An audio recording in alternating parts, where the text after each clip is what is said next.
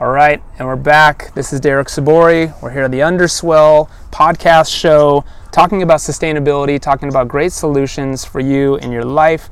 Maybe you're an expert, maybe you're not, maybe you're just starting out on your journey. Um, but no matter what, sustainability is a journey for all of us, and uh, there's still a lot to learn. And I'm here with uh, somebody who I think has a lot to offer us and a lot to teach us. He's an educator, um, founder of Living Earth Systems, Eddie Garcia and um, we're here with some friends as well. Here with Adam Fischer and Sam is here as well. So we've got a table of four. We're outside at the Ecology Center, and uh, it's a beautiful day. You hear some birds, you hear some leaves rustling. But Adam introduced me to Eddie, and um, Eddie, I didn't, I didn't, I hadn't heard about you, you know. So I'm excited to learn more and, and share with the audience here because um, the more I started learning about what you're doing at Living Earth Systems, the way you're thinking um, and some of the solutions that you're coming up with, I'm, I'm fascinated by. So, maybe in a nutshell, tell us uh, tell us who you are, what you do, and um, let's start with that. Let's start with okay. that. Okay. Well, I'm Eddie, and what I do basically is I'm trying to empower people right now with solutions. Uh, I've been fortunate to grow up in a pretty pristine environment in Hawaii, and I've been able to have nature sort of as my mentor and teacher. Mm. And some really simple solutions uh, have been out there, and through observation and patience and taking the time to work close to nature, I feel like I have a few answers that can empower people and real simple solutions to become a little bit more sustainable. Okay. How long have you been on this journey? When did your uh, when did this start for you? Oh God, it started really early, probably when I was like three or four years old. Um, one of the first books I remember reading is called The One Straw Revolution. It's mm. almost like a cult book in the 70s. An old Japanese farmer who changed the uh, wheat industry by letting people know that you could lay it down and let the worms and the creatures do a lot of the work for you and repair the land. And he showed that through doing that, he could make the soil a lot more productive with less work and just really good stuff. So um, I've started from a really early age. I didn't really go to school like everyone else. I kind of quit school fourth grade, fifth grade, didn't make it past there. Mm. I was more interested in surfing and yeah. fishing and hunting and growing food and living close to nature. So for me, that's been sort of my role model yeah, is is being outdoors and the outdoors and the outdoors, surfing, fishing, kite surfing, uh, and you're, you're able to do that professionally as well, right? So you're yeah, I've I, well, I've I've been able to do it semi-professionally. I've okay. had sponsors, and I've been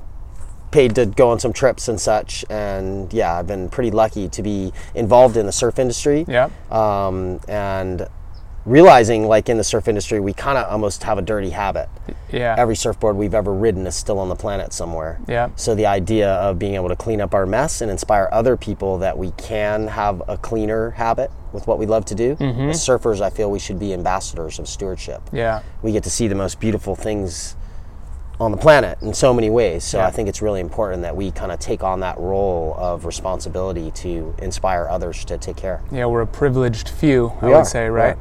So, um, so you were inspired early on, but, but, when did I mean when did it become sort of uh, maybe a business for you? When did it become official, and when did you know that you wanted to start teaching this? And and uh, was there a discovery or? So traveling to some of the third world countries I've been to, um, I would show up for an event and I would a lot of the times not make it to the event because I would be in the back village with the kids saying, hey, wow, you have tilapia in your stream. Or, wow, we could set you up an aquaponic system and you guys could start making some money. Mm. Or I would try to leave old ukuleles and surfboards with them and come back and see what they did with it years, so, years later. So I was pretty inspired by people.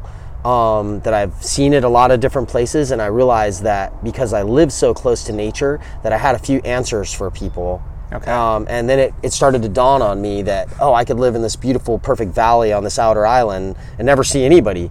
But a lot of that knowledge that I've acquired through the years would kind of just be wasted. Yeah. So I was invited from the small island of Molokai to Maui to do an ag fair one year and we weren't really even selling anything. We showed up with some worms and an aquaponic system, and we had a line of you know over three, four hundred people that just wanted to see what we were doing. They just wanted they to were... see how worms could chew cardboard into dirt, and that we could grow giant vegetables with yeah. it. They were amazed, and for me, it was like, wow, that's incredible. They're amazed. So people want to see this. So that people, was your spark. That was your. That, your I think that was moment. one of them. I think people coming down to the valley that I lived in and saying, "Wow, wow, yeah, this is paradise. You can grow anything here. I think I wanted to show people that you could grow anything even in a parking lot. You could, you could, with the day and age we live in with technology, we have the ability to, um, you know, go take steps that are much further than Yeah. Let me take it back a few steps. So, for those that don't know, tell us about aquaponics.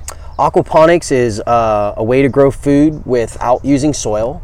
It uses 2% of the water of conventional farming. Okay. It's very similar to what's called hydroponics. Hydroponics is water flowing from a reservoir through a tube or a tray to a plant that hangs in an inert medium with the roots suspended that take up the nutrients and grow the plant. Okay. Aquaponics um, is fish and living creatures live inside the water that the plants get their nutrients from, like in nature, and they're able to cycle their nitrogen and potassium and phosphorus straight from the fish waste. Okay. The plants that grow off of the water filter the water for the fish.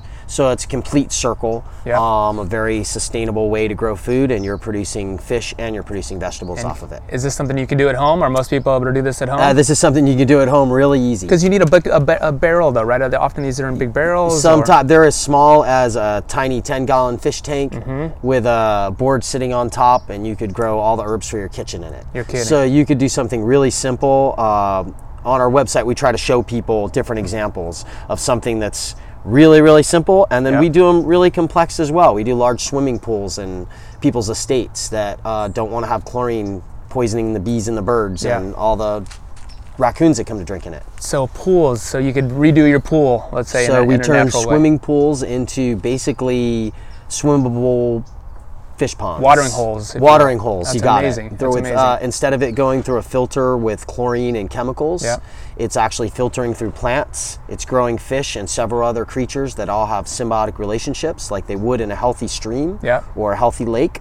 We're recreating that with a little bit of added technology, solar panels and pumps and So, so um, I saw something on your Instagram page, and I saw you see the fish swimming in there. So, do you have to be okay with swimming with fish in your in your, in your some, natural some of the watering pools hold? we put the fish in the pool. Yeah. And some of the pools we don't put fish in them. Some people just want to have a perfectly clean pool. Yeah. And they want to have some plants on the side of it and just eliminate their chlorine. That's totally doable. Okay. But a lot of people say, "Hey, I want to take that water and now I want to water all the plants in my yard. Yeah. And I want to water my garden." Why not have a few fish in it so you're providing nutrient for your plants and then you're not buying Miracle-Gro or any of these synthetic fertilizers that most people are using on their landscape. So when people go to your website to Living Earth Systems, is, so is this a solution that you provide? Are you guys are you a consultant service? We Um, do a little bit of everything. We have some free online plans for people to build their own aquaponic system. We have some designs that are for sale. We offer courses in uh, building soil and building aquaponics and how to turn your pool into a chlorine-free environment. Okay. Uh, so there's several different ways you can work with us. We also do uh, consultation as well as designs and Got it. building. Okay. Um, so I want to go back to that that idea of um, aquaponics, and you said small scale to larger scale. But I mean that's one thing we hear a lot, um, just in the people that I talk with. They get frustrated saying, "Well, one, maybe I live in an apartment, and especially as soon as you start talking about composting or vermipost, well, I live in an apartment, I don't have any space to do it, and so I'll turn them on to like maybe a Bokashi bucket or different systems. So there are solutions though for people of almost any scale. Is that right? Absolutely. Yeah. There's several uh, small systems that I have that run in tiny apartments, and they're as simple as a 30 gallon aquarium that's very aesthetic for the house with Mm-hmm. some beautiful fish in it. And on top of it, there's 50 herbs growing. Wow. So they have basil, stevia, green onions, uh, all sorts of different things can grow on it, including vegetables as well, or greens and salad greens. Okay. So in this day and age, it's as simple as an aquarium with a special top on it that you could grow. For some people, probably I don't know, twenty percent of their food just on a really small aquarium. What about for people who say, "I just nothing grows for me, everything dies, I can't do it"? So that whole theory, a lot of people tell me you have a green thumb. Yeah. Everybody has a green thumb. It's called patience and consistency. Yeah, yeah. As with life, I think everything That's in simple. life, right? Yeah, you have to take the time Yeah. and the, the patience and observe it and try to learn from your observations. But if you have the consistency of watering it when it needs to be watered, or the patience to um, watch what's going on, then you're going to have a green thumb. Okay. The beauty about an aquaponic system, it helps you have a green thumb a little easier because you don't have to water it. It's a simple pump inside that circulates the water from the fish to the plants Yeah. boom, set it up, it kind of takes care of itself. But no things are without maintenance. You Yeah. still have to pull plants out and replant plants after you eat them. So there's some things that come with it, but what I find is it opens up the door for a relationship to nature. The very first steps hmm. of creating a path to your understanding of nature and to having that relationship. Okay. And I think that's really important. Yeah, no kidding. And uh, listening to you know some of your talks and the podcasts that you've done in the past, I mean, I was just really inspired. And uh, one of the reasons I got into sustainability and why my light bulb went off was really for my kids. I just wanted to be able to talk to my kids about that. I wanted to teach them. I wanted us to go out in the yard and get our hands dirty. And admittedly, we've we've sort of fallen off of our gardening skills. We've got this empty garden box. And um, so I've got a couple questions here. We've got an empty garden box. We killed off our lawn for drought tolerant gardening in our um, backyard here in Southern California. But it's feeling like our backyard is just sort of dead, dead and dry. And listening to you, I hear about building soil, and and you really sparked this um, eagerness in me to get back out there and do something and bring it back to life. So is that something that that you, ex, you know, um, would could provide expertise in? Is that would I would I go Yeah. to your website for that as well? Yes, for sure. We actually teach people how to build a square yard of soil out of nothing but sand, cardboard, and food scraps. That's all things I've got at my house. all things you have at your house. Yeah. Find a healthy tree somewhere from in the neighborhood, and you can collect uh, bacteria and such that help in the process. And we walk you through that. Okay. We uh, we had very within six months, you'll have a square yard of soil that you built that wasn't on this planet. That's amazing. excuse me, that you um, create. Yeah. So uh, that's really awesome. and That empowers people. I do have to warn you of one thing. If you get an aquaponic system that starts with an aquarium for your kids, Mm-hmm. prepare for them to be farmers. It's a gateway drug. it is. It's Which- a gateway which drug. may to not be such a bad thing, No, it's not Yeah. a bad thing at Yeah. all. But I'm just giving you a fair warning. Once you get their interest as kids, you, they pull their first carrot out of the ground and they're hooked. Yeah. They're uh, they become ambassadors of like the way it's supposed to be. Right. And so important, I think, too, for now how we live for so many of us that live in urban settings, you know, and we, it's- we go to the market, and maybe the closest we get to the farm is a farmer's market, you know, but to grow your own food is something really, really special, you know, that I think is, is a great thing to pass on to, to our children.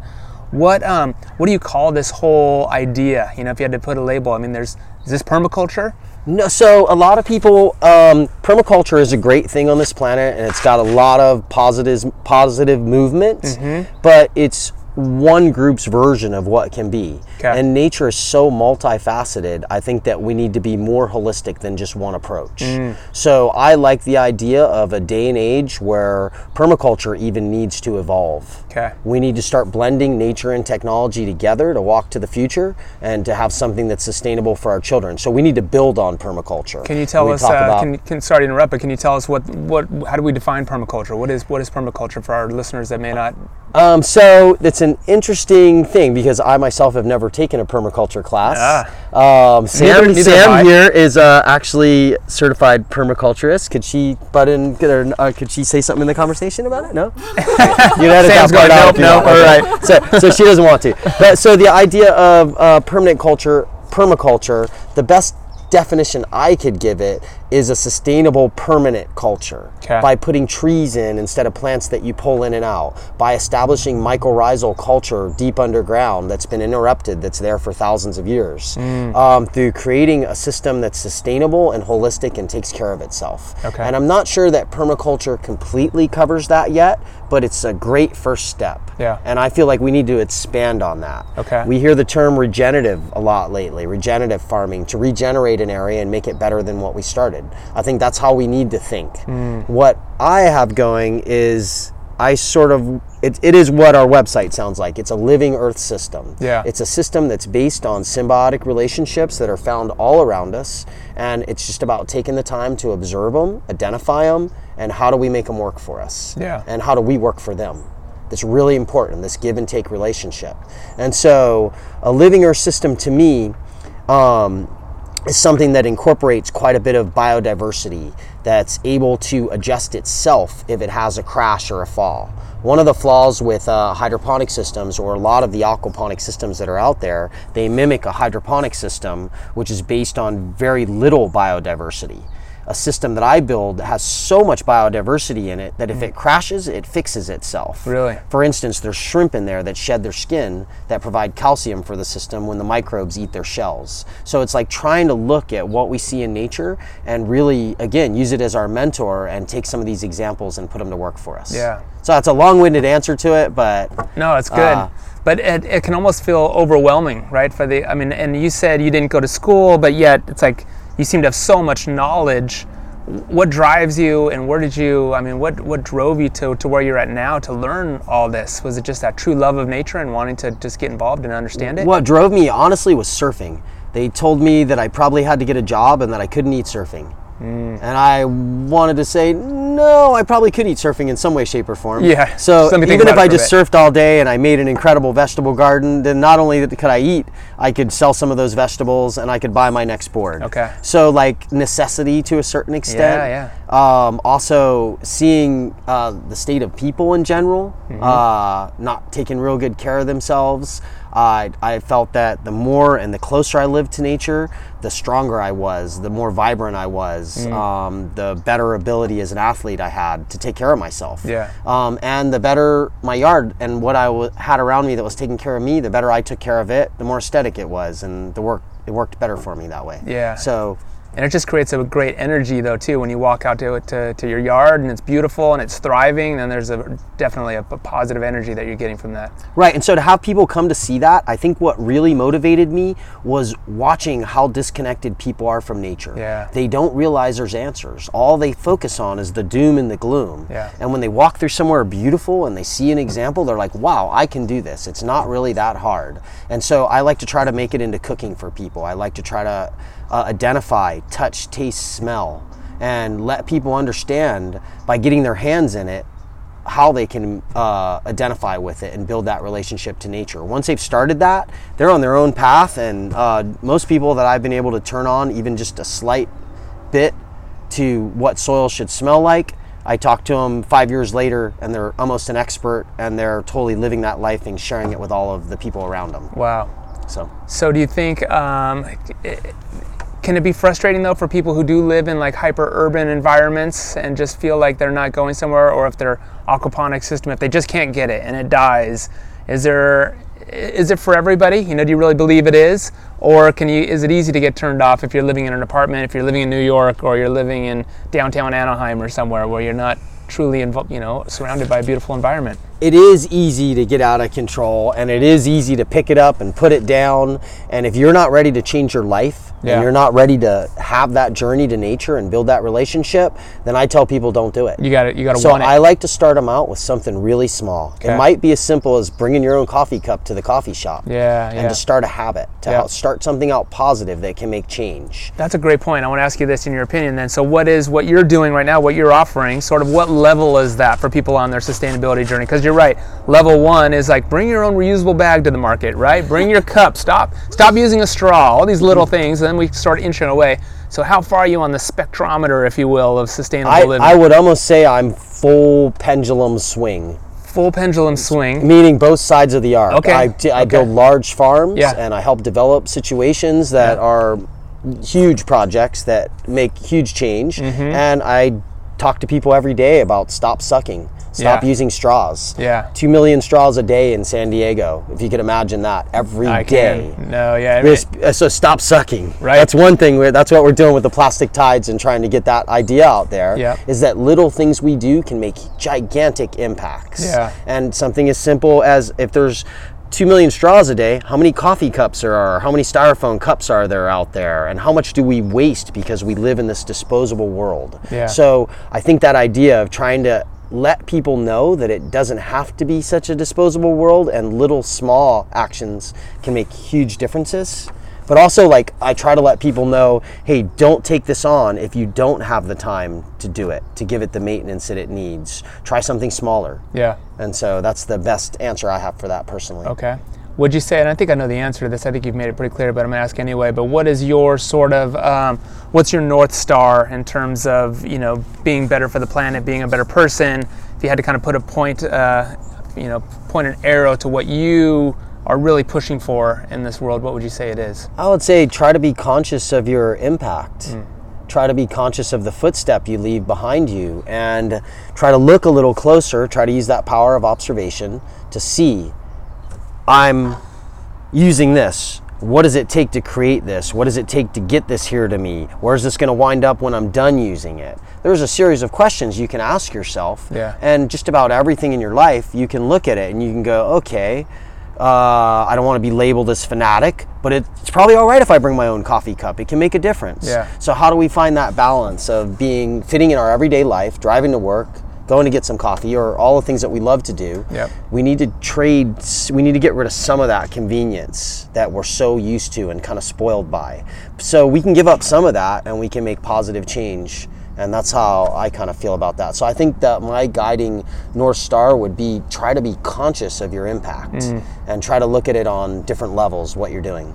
Do you think we're um, getting to a good place? Are we in a good place as far as uh, society goes? Are we heading in the right direction? Is there hope? Do you, how do you feel? Are you optimistic? I am very optimistic, and personally, like coming here, one of the reasons we decided to do some of what we do in California is there's a lot of brilliant people here, and they just not have they have not been shown the answers, and they're smart enough to get it, and they're starving for it Yeah. because people haven't really put the answers out there so much. So to be in an environment where people are so ready for change and to be able to offer solutions, I have awesome, great hope for people. I think people are adherently good and they want to change, Yeah. but if you don't give them an option, they don't know any better. So we uh, we want to. I feel like I feel super stoked to be in, empowering people with some answers. Yeah. Well, it's clear that you've got a passion for teaching. Um, what's uh, what's the biggest thrill you get from teaching people the, the things that you know? Um, what is the biggest thrill I get from teaching people the things I know? Well, the only thing I know is that I don't know. Don't know everything. Uh, That's how I always start every class. so I, I try to figure out is that like any I don't really draw conclusions. I'm trying to work on it. It's a work in progress, Mm-hmm. but I like the idea of inspiring people to start their own work of progress. Every one of us has to work on ourselves individually differently. You know, so for me to see that going on, uh, it's really cool to just be in a place where I can share with people yeah. uh, only going to the fourth grade and not really going to school, now I'm able to share with doctors and lawyers and professors, and I'm able to shed some light for them. And that's very empowering feeling for me Yeah. personally. So you're getting your education in a different way. Yeah, I've, I'm getting my education in a different way, and I'm also through taking a different path of education. I'm also able to educate others. Yeah. Um, and so that word education just kind of fell upon me because I took a different path from everyone, from most people. Mm-hmm. And that path now in this day and age is actually useful to help other people to that. I, I like to call it the journey home. We all came from this earth, and everything that's on this planet came from this planet or somewhere out in the cosmos. Yeah. But in this bubble, we're all here together. So that idea of us like all doing this together is really cool for me. So I get to play a part in it, and that's really cool for me. Cool. And what are some of the other things uh, that you're involved in? I mean, I'm sure besides Living Earth Systems, I know you do some work with the Stop Sucking campaign or with Sustainable Surf. Is that right? I mean, are Yeah, you, Sustainable Surf, they're a great company. They're about trying to promote sustainability within the surf industry. Mm-hmm. Like I talked about before, um, they wouldn't like the word uh, a dirty habit um, because what we do is clean and beautiful and pure. But the products that we use have been made by an old school standard. And so what we're trying to promote is eco boards. We're trying to promote boards that are made out of more sustainable materials, Yeah. like entropy resin, for instance. Adam sitting at the table here with us, a great ambassador of stewardship and making change in the industry. Uh, as surfers, there's been this whole uh, hypocrisy out there that oh the board doesn't flex if it's made out of EPS. Oh it has too much of a vibration if it's made out of a bioresin. Mm, baloney.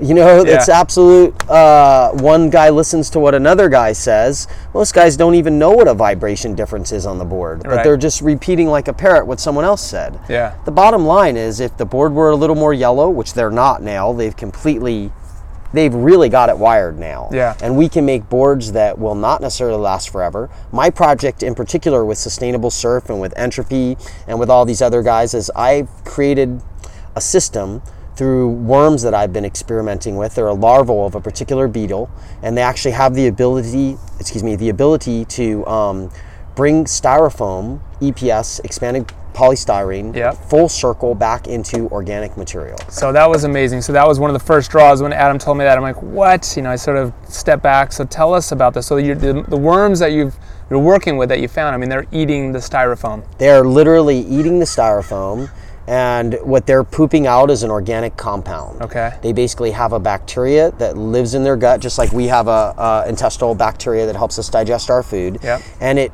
allows them to digest the petroleum material back into an organic material. And I've also heard. I mean, there are wor- worms that'll eat plastic. I mean, there are other and there's microbes that are eating plastic, right? So this this You is got it. Yeah, this is happening. You got it. Oil is found on this planet because it was dinosaurs and trees and other mm-hmm. things that got condensed back down into oil. So when we think of it, we think of it as this foreign stub- substance Right. that's not able to come full circle. Baloney. It's able to come full circle. When you take it down So to it's- its bare element, right? right It's back down to its bare element, to its molecular yeah. structure. Yeah. Um, so um, animals have developed these bacteria because styrene is found in nature. It's found in apples, oranges, peaches. Ah. Um, that's why it's there within this petroleum product. So being able to actually break it down and bring it full circle. And I need to clarify that when we talk about into an organic compound in full circle, that means it's tested and it has zero toxic isotopes in it.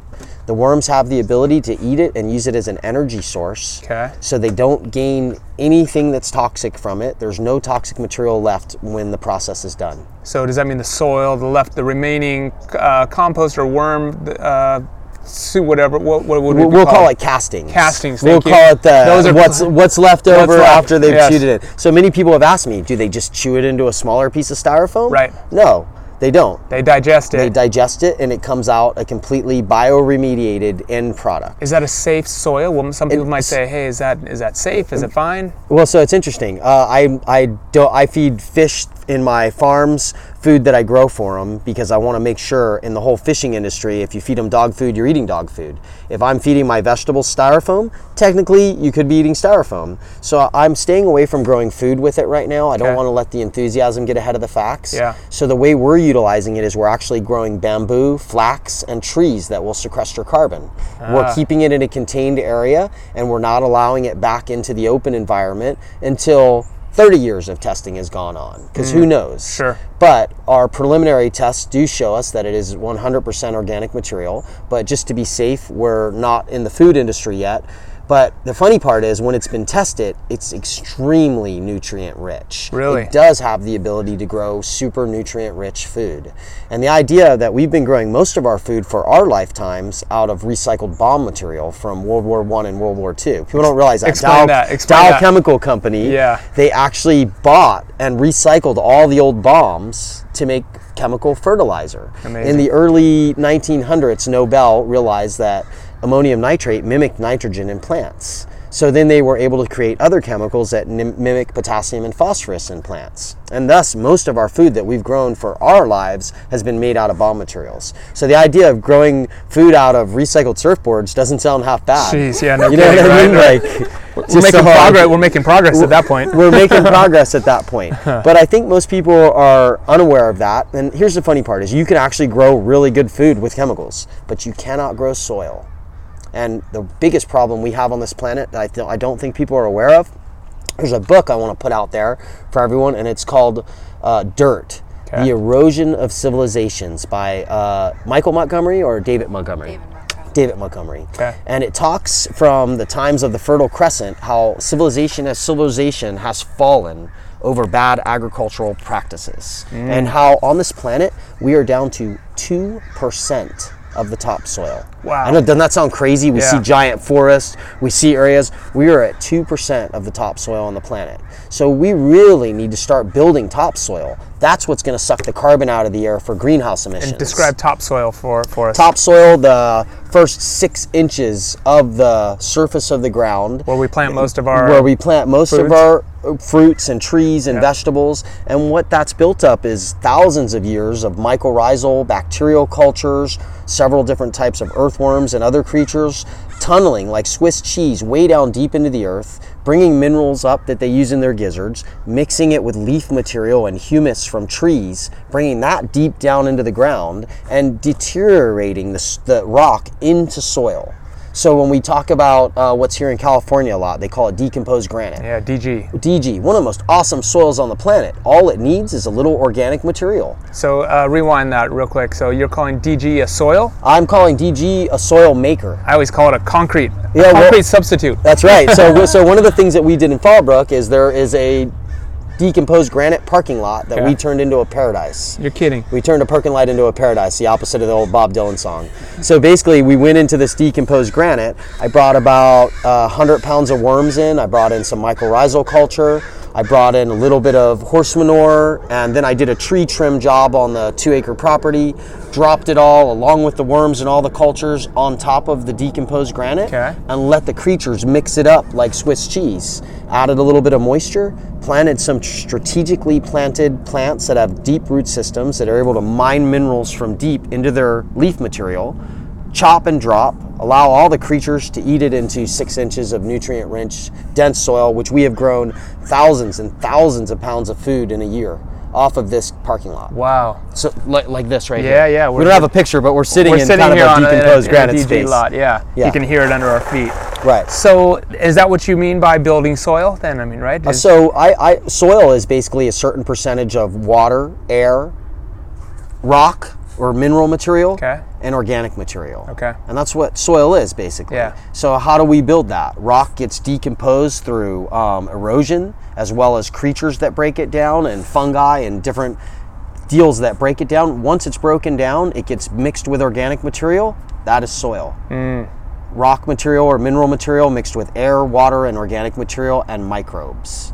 That's hmm. living soil. So, to define what soil is and how we can create it, we could basically take five five gallon buckets of sand, all of your cardboard from your house, and your kitchen scraps for two months. And when the worms are done chewing it into soil, you could grow a garden that'll feed you for the next year out of that square yard of soil. Wow. So, why is all this stuff winding up in the dump?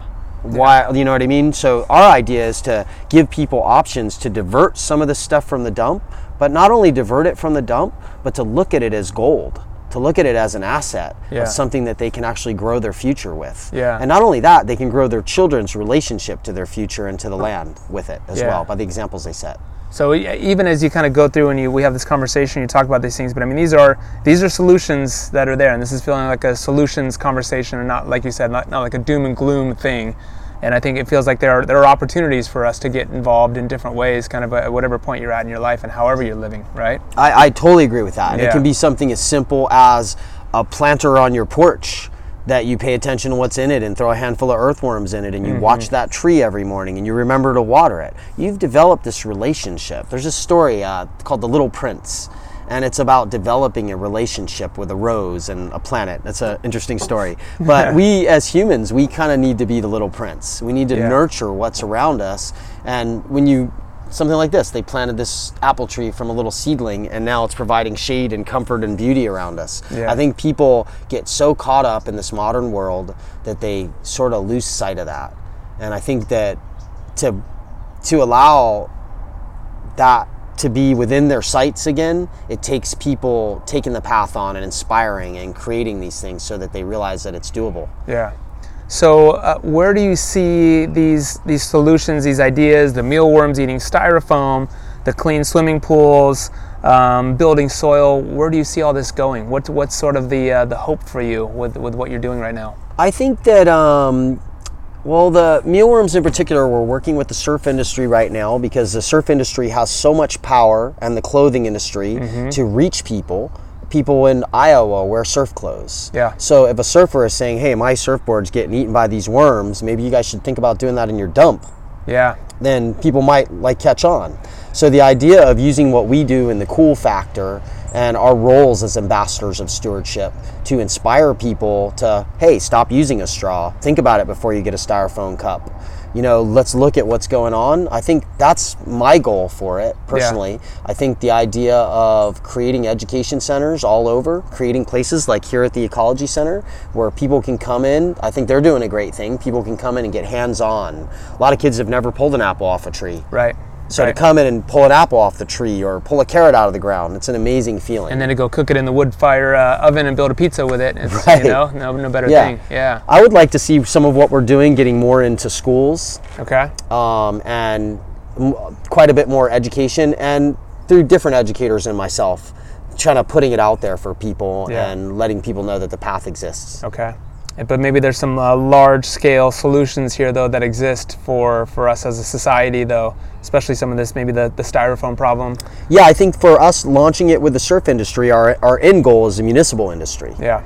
we realized that oh, styrofoam, for instance, makes uh, 0.1% of the amount of uh, material in the dump, but takes up 30% of the volume of the average dump. And that's why it's such a problem, right? You can't Such transport it. Nobody wants to transport impact. it. Yeah. Yeah. In order to wash styrofoam that has been contaminated with any oil or food, it's ridiculous. It's like $3,000 a ton to wash it, which makes it a recycling deficit. Yeah. So it's no longer useful. So through working with companies like Marko Foam and Entropy Resin, all these big players in the surfboard industry, the idea of them saying, "Hey, look, ta let's take the foam that we can recycle and let's turn it into blocks and build shelters for the homeless, or build disaster relief houses, or whatever we can do with what we can recycle. Let's take what we can't recycle and let's turn it into trees on the medium, or let's turn it into Mm. carbon sequestration, or let's turn it into flax and bamboo and build new surfboards out of it with better materials. Yeah. The idea of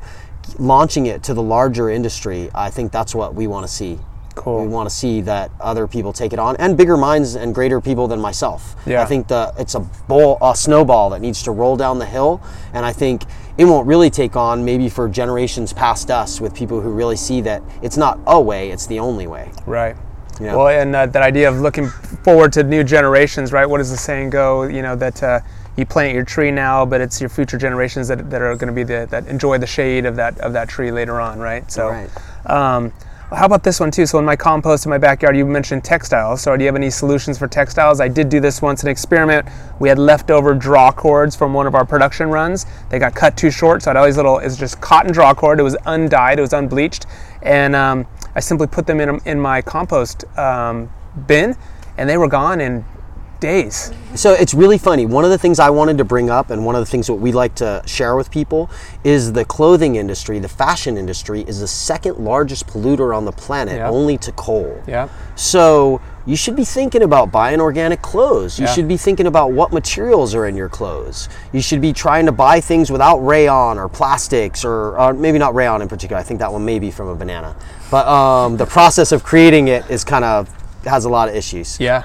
Don't quote me on that one, but uh, my point is is that clothing, our fashion, it's a dirty industry, even way dirtier than surfboards. you Yeah, know what I mean. it is. So, do we have to trade fashion for our planet? No. We can like look for sustainable solutions. Let's look for. Uh, I'm wearing a shirt that's out of organic cotton. Yeah. Um, I'm trying to make sure that what we do supports a cleaner industry. And yes, cotton, organic cotton clothes, I can turn them into soil in a week. Yeah, okay. I've grown lots of food with old clothes. Really? I've been to places like in Indo and different places in Southeastern Asia where I've seen piles of clothes 200 feet tall that take two acres. It's nothing but clothes. They let the people pick through them to get clothes, but that whole pile is still there. It's mildewed. And you can see the cotton stuff disappears out of it. Yeah, it breaks Nature down. breaks it down. All of the plastic products, and I don't want to say the names of them because I'm not even sure what all the names of the different materials are that they're using now. Polyester, polyester, nylon, nylon, most of it Polypropylene is you know. not breaking down. Yeah. And I think people don't realize what a detriment every old shirt they get rid of, or pair of pants or shoes, just how much is put into that. Yeah. So I would like to put the word out to people to try to be a little more conscious with what your fashion statement is. Let's Yeah. try to make eco fashion statements just like we're trying to do with boards or anything else. Yeah. And that's another reason I feel like the surfboard industry has a little power that way because our our industry is very much dominated by the clothing industry. Most people who can't surf still wear a surf shirt. Right. So how do we maybe influence the surf industry to start using organic cotton or not cotton or what flax or bamboo or whatever are going to be the most sustainable sources for the future? Mm-hmm. I think that we need to do a, quite a bit more research on that and what I myself would like to see for ourselves and our company as well as other companies is funding put into more research and development Yeah. because that's how we find the answers. Giving minds who are in that direction and want to push for that, fund these people, allow them to find these solutions so they can put it out there to other people. Yeah. So those are some those are some good uh, almost parting words. I say. Do you have any other advice maybe for listeners? You know, what what would you, what do you want to leave listeners with after hearing what they've heard from you today? Um, that I would think I would go back right to that uh, old thing. You have a green thumb, you just find it. Take the time and the patience to find your green thumb. Yeah. Observe, listen, share. Don't be afraid.